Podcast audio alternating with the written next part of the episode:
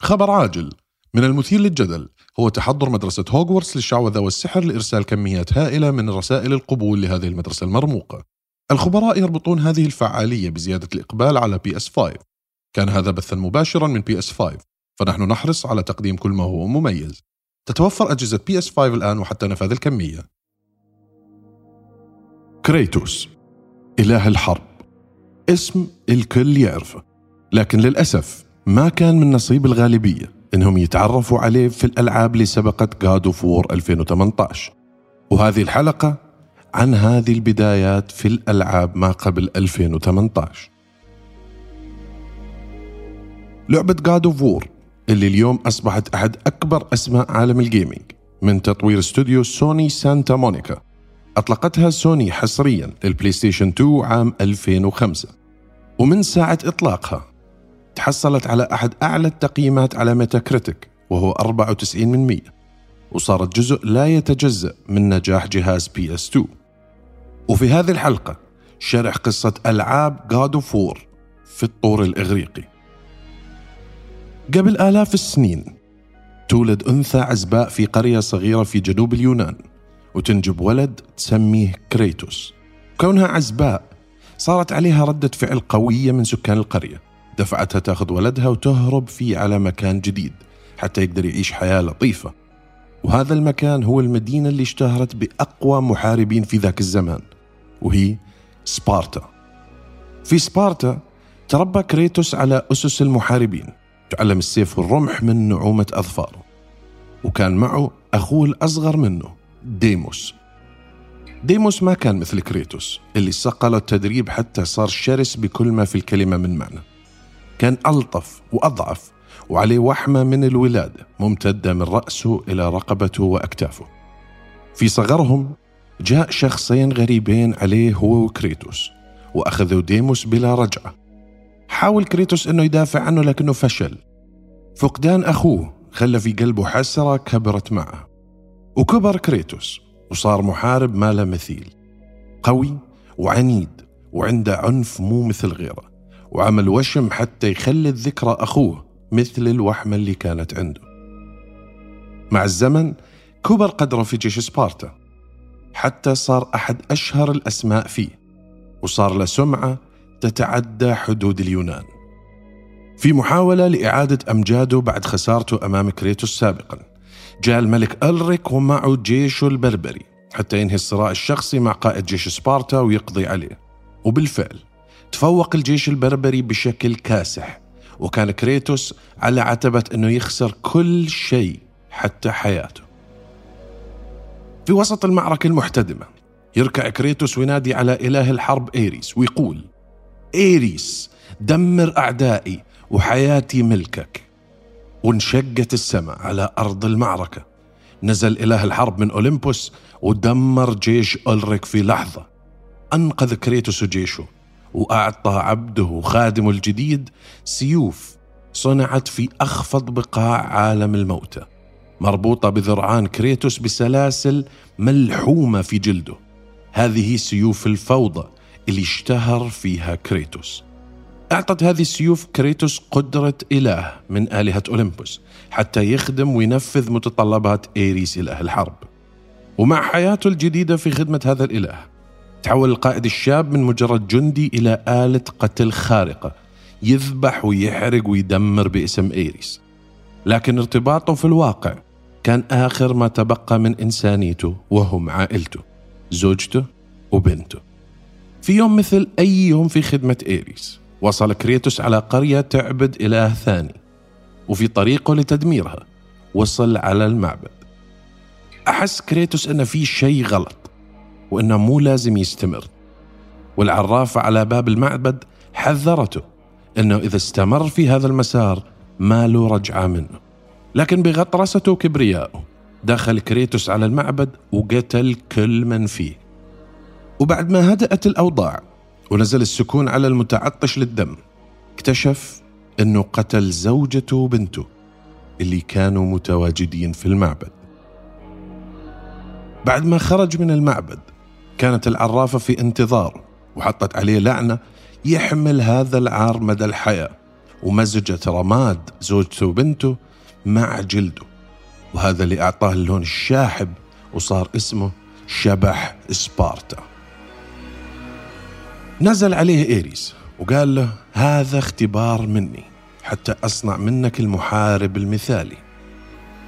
وهنا قرر كريتوس يفسخ عقده مع إيريس في غضبه من تدمير إيريس لحياته.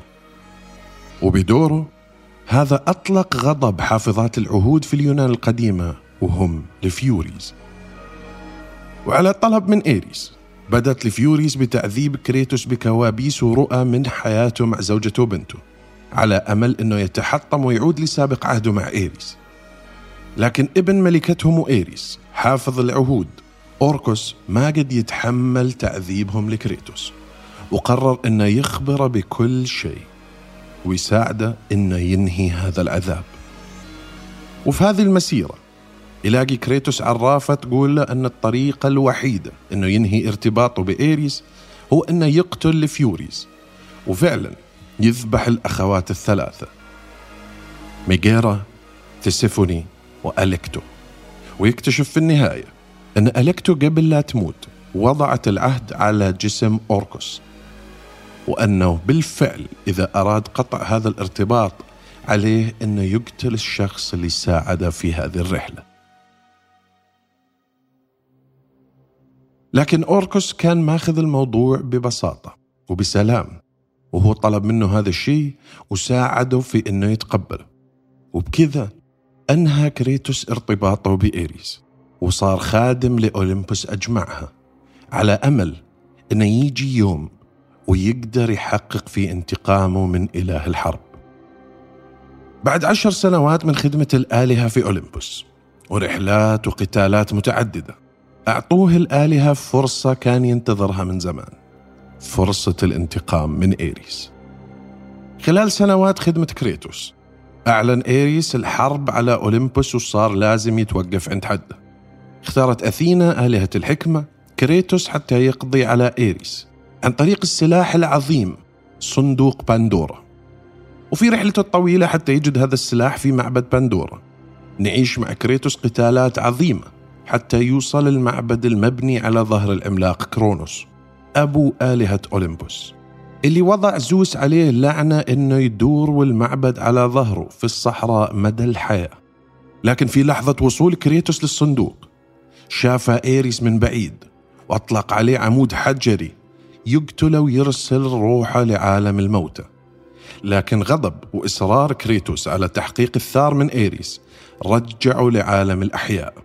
وقدر بالفعل يوصل للصندوق ويتحصل على القوة الخارقة اللي فيه. ويبدأ قتاله مع إيريس. وبعد قتال عنيف وطويل.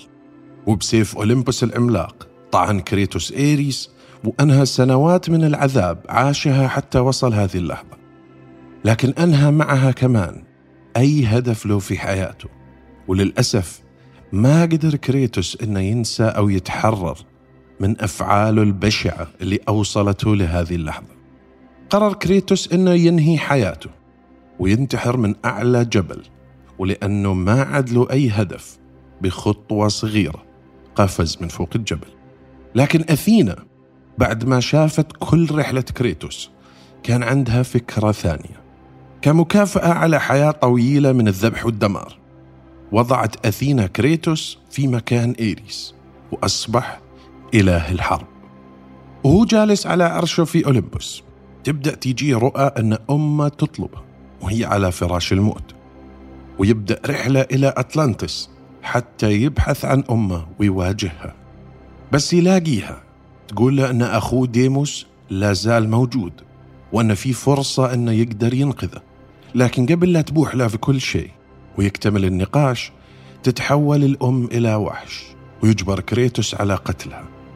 ومرة ثانية نشوف كيف آلهة أولمبوس تجبر كريتوس أنه يقتل شخص عزيز عليه من عائلته وتعيشه في دائرة من العذاب النفسي. هذا بث مباشر من PS 5 أعادت محاربة نورا المعروفة باسم ألوي اكتشاف أرض قديمة تعرف بسان فرانسيسكو. في ميدغارد لا يزال الأب والابن يكافحان لوقف راغناروك. لا تزال المعركة محتدمة بين Eikons إفرت وفينيكس. الخبراء يربطون كل هذه الفعاليات بزيادة الإقبال على أجهزة PS 5 كان هذا بثا مباشرا من PS 5 فنحن نحرص على تقديم كل ما هو مميز. تتوفر أجهزة PS 5 الآن حتى نفاد الكمية. بس تتوضح الأمور عند كريتوس. يكتشف أن اللي خطفوا أخوه وهم صغار كانوا الآلهة. بسبب نبوءة تقول أنه ولد عليه علامة راح يدمر أولمبوس. ويتجه كريتوس حتى ينقذ أخوه من عالم الموت عند إله الموت الإغريقي ثاناتوس. بس يوصل كريتوس ويلاقي ديموس. يكون ديموس تحول بشكل كامل لشخص مكلوم وغاضب. لكن كريتوس يتفهم ويحاول يلئم جراح أخوه حتى يقدر ينقذه من بعد سنين من الحبس والعذاب. يتحد الأخين ويتقاتلوا مع إله الموت. خلال القتال ينقتل ديموس وحتى بعد ما قتل كريتوس إله الموت ثاناتوس ما تغيرت حقيقة أنه أصبح وحيد بالكامل في هذا العالم. وكونه قتل واحد من الآلهة بدأ غضب أولمبوس يتحول تجاهه. لكن كريتوس أطلق انتقامه على اليونان بأكملها. مثل إيريز من قبله تحول كريتوس لإله يتعطش للدم وجيشه عاث فساد في اليونان بشكل خيالي. حاولت أثينا إنها توقفه قبل ما يوصل مكان لا رجعة منه لكن الغطرسة عادت مثل قبل. ينزل كريتوس حتى يساعد جيشه وينصدم بنسر يسلب منه جزء من قدراته الإلهية ويضع هذه القدرة المسلوبة في تمثال يحاول إنه يقاتل كريتوس. لكن تنفتح السماء وينزل منها سيف اولمبوس العظيم. وفي ظن كريتوس إن هذا السيف مساعده من زيوس أبو الآلهة. يشحن كريتوس بما تبقى عنده من قدرات إلهية ويقاتل التمثال حتى يقتله. وقبل لا يقدر يستمتع بنصره ينزل عليه زوس ويحكي له كيف إنه أصبح عار على اولمبوس وإنه جاء وقت تصفيته. الذكي بالموضوع أن زيوس استقصد أنه يسحب القدرات الإلهية من كريتوس. حتى يحوله لإنسان فاني عادي ويطعنه بسيف أولمبوس ويرسله لعالم الموتى. وهنا يدخل العمالقة على القصة.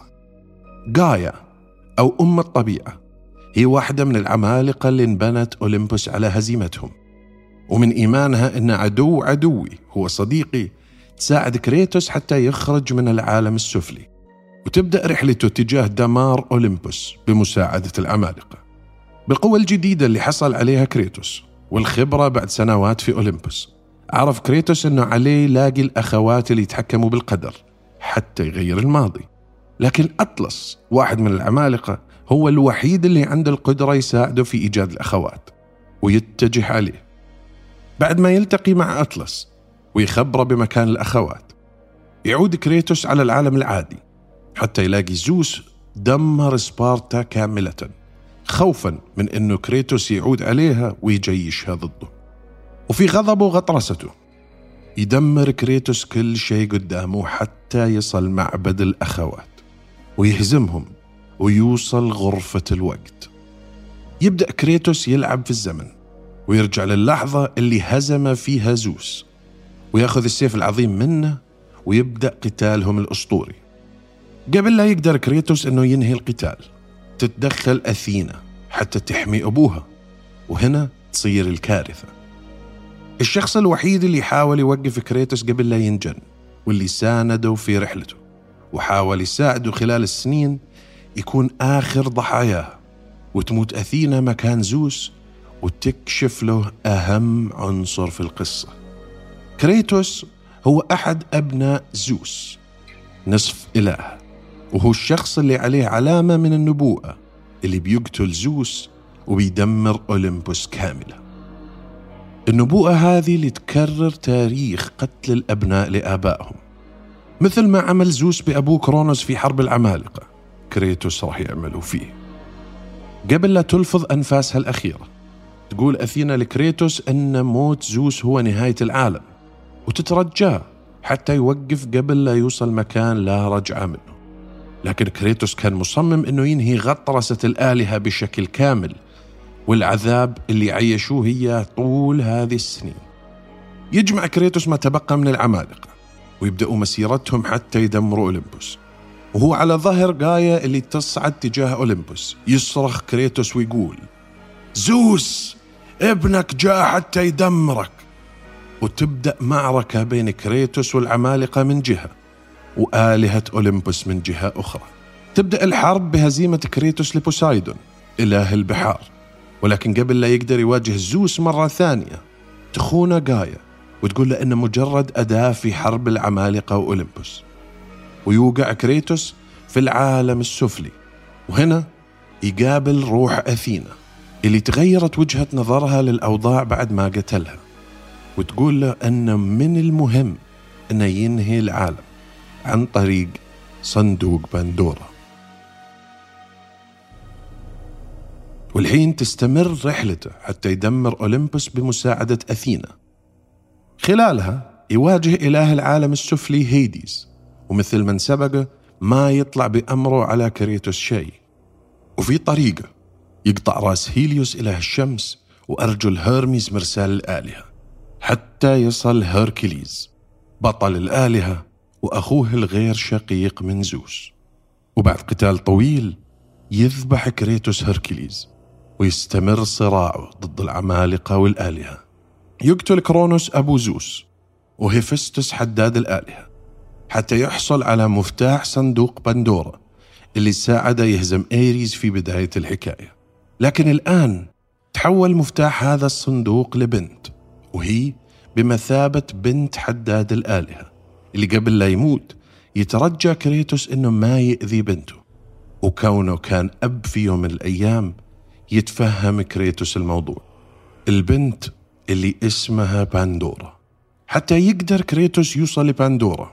كان عليه إنه يقتل هيرا زوجة زوس. وهذا اللي زاد من غضب زوس عليه. وبعد ما وصل بندورا تقترب الحكاية من نهايتها. حتى يقدر كريتوس يحصل على قوة الصندوق هذه المرة. كان على بندورا إنها تضحي بنفسها. لكن قبل لا يقدر يمنعها كريتوس ينزل زوس عليهم ويقول لهم إنه عرف مخططهم اللي هو إطفاء شعلة أولمبوس مصدر قوة كل الآلهة بالأخص زوس. ويبدأ قتالهم الأسطوري للمرة الثانية. لكن قبل لا ينتصر أي واحد فيهم تعود جايا العملاقة على الحكاية ولأسبابها الشخصية تقاتل اثنينهم. ويبدأ صراع ثلاثي وكل واحد فيهم له هدف. وينتهي هذا القتال بضربة واحدة من سيف أولمبوس العظيم في يد كريتوس ويقتل جايا وزوس مع بعض. لكن زوس اللي ما يستسلم يطلق روحه حتى تقاتل كريتوس. في صراعهم الأخير يتغلب كريتوس على محاولات زوس لتدميره. ويرجع الروح للجسد ويضرب الجسد حتى يقضي عليه. في اللحظة اللي يموت فيها زوس تطلع روح أثينا وتشرح لكريتوس محتوى صندوق بندورا اللي استخدمه كسلاح مرتين ضد الآلهة وهو الشر والأمل. هذا الخليط من الشر والأمل. اعتقدت أثينا أنه في المرة الأولى اللي يستعمل كريتوس فيها الصندوق أنه يدخل عليه الشر وينتشر الأمل في العالم. لكن صار العكس ودخل الأمل على كريتوس. وانتشر الشر في العالم وأحاط بالآلهة اللي المفروض عليهم حماية هذا العالم. صاروا هم الشر نفسه. وصار كريتوس المجرم هو التجسيد الوحيد للأمل في العالم. بس يكتشف كريتوس أنه حتى في أكثر اللحظات اللي انتظرها وهي هذه اللحظة من الحرية كان مجرد أداة لأثينا حتى تعيد برمجة العالم وتبنيه من أول وجديد. حس بالهزيمة الحقيقية لآخر مرة وحمل سيف أولمبوس العظيم وطعن نفسه فيه. دمر العالم ومخططات أثينا وأي أمل لبناء العالم من جديد. تجي عليه أثينا وتسحب السيف من داخله وتتركه ينزف حتى يموت. لكن الملعون إنه يعيش شقي ما تنتهي قصته بهذه البساطة. كل قصص الألعاب اللي تحبها تقدر تلعبها على بلاي ستيشن 5 نظرا لزيادة الإقبال على بلاي ستيشن 5 زودت شركة سوني المتاجر بكميات تتناسب مع الطلب. تتوفر أجهزة بي اس 5 الآن وحتى نفاذ الكمية.